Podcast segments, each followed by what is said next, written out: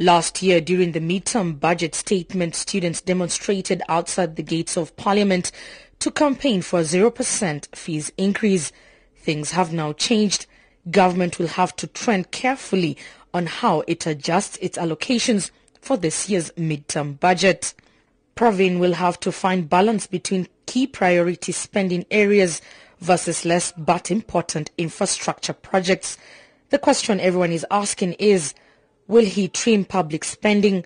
Will he yield more cash in higher education? Will he discipline errant state-owned companies? Trudi Makhaya is a consulting economist at Mercantile Bank. We don't expect much of an adjustment to budget in the economic cluster. Uh, we're talking about small business development, trade and industry, Department of Economic Development. They are seen as priorities, but given other pressing needs, it's more likely that if there's going to be any adjustments, they would be to higher education. Um, there are also unlikely to be adjustments to social spending because the February budget was quite generous. The other thing to look out for would be more public-private partnerships. As the government struggles to collect tax revenues, it might find it useful to tap into investment in the private sector. Charles Makola is tax director at Ernst Young. There are various things that will come out. One is on the economic growth uh, plans, uh, both the implementation and the traction where we at, on um, tax collection, and on managing the fiscal deficit. Uh, a slippage, particularly in the fiscal deficit and the lack of growth, could potentially lead to a downgrade. So what we will see is a confidence message Analysts say the minister will have to make major adjustments to the higher education allocation. Government will have to explain how they will fund a 0% fees increase for all students who come from households earning less than 600,000 rands per annum.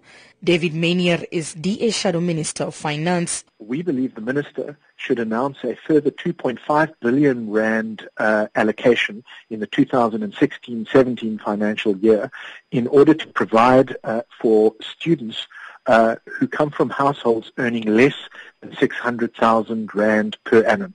That would require a, a 2.5 billion rand adjustment uh, to the current budget.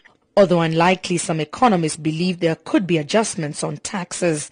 Previously, they have announced uh, various measures that they'll be putting in place that they look forward to raising revenue from, but it is unlikely and often unusual to have more uh, uh, extensive income tax or personal income tax or value-added tax proposal. But that is not, um, it is, uh, I mean, given the circumstances in which we find ourselves, I wouldn't be surprised if we have measures across those lines. In 2002 and 2003, government spent on average about 12,000 rands per month for each South African working in the public sector. Treasury says there was a mass increase in expenditure over a sustained period of time and government is currently spending on average between 20 and 21,000 rands per person. Government's wage bill also continues to increase. Michael Sachs is with Treasury. And today we are spending somewhere in the order of 20, 21,000 rand per South African, and those figures are in 2015 prices. That was a choice that was made by government uh, and society. What is lying behind this figure is a significant increase in the number of police officers employed, increase in the number of teachers, the number of nurses. But unfortunately, our economic growth has now begun to disappoint us.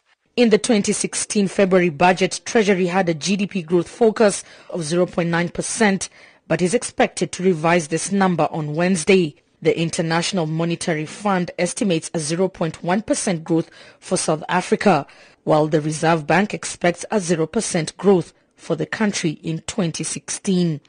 I am Amina Accram in Johannesburg.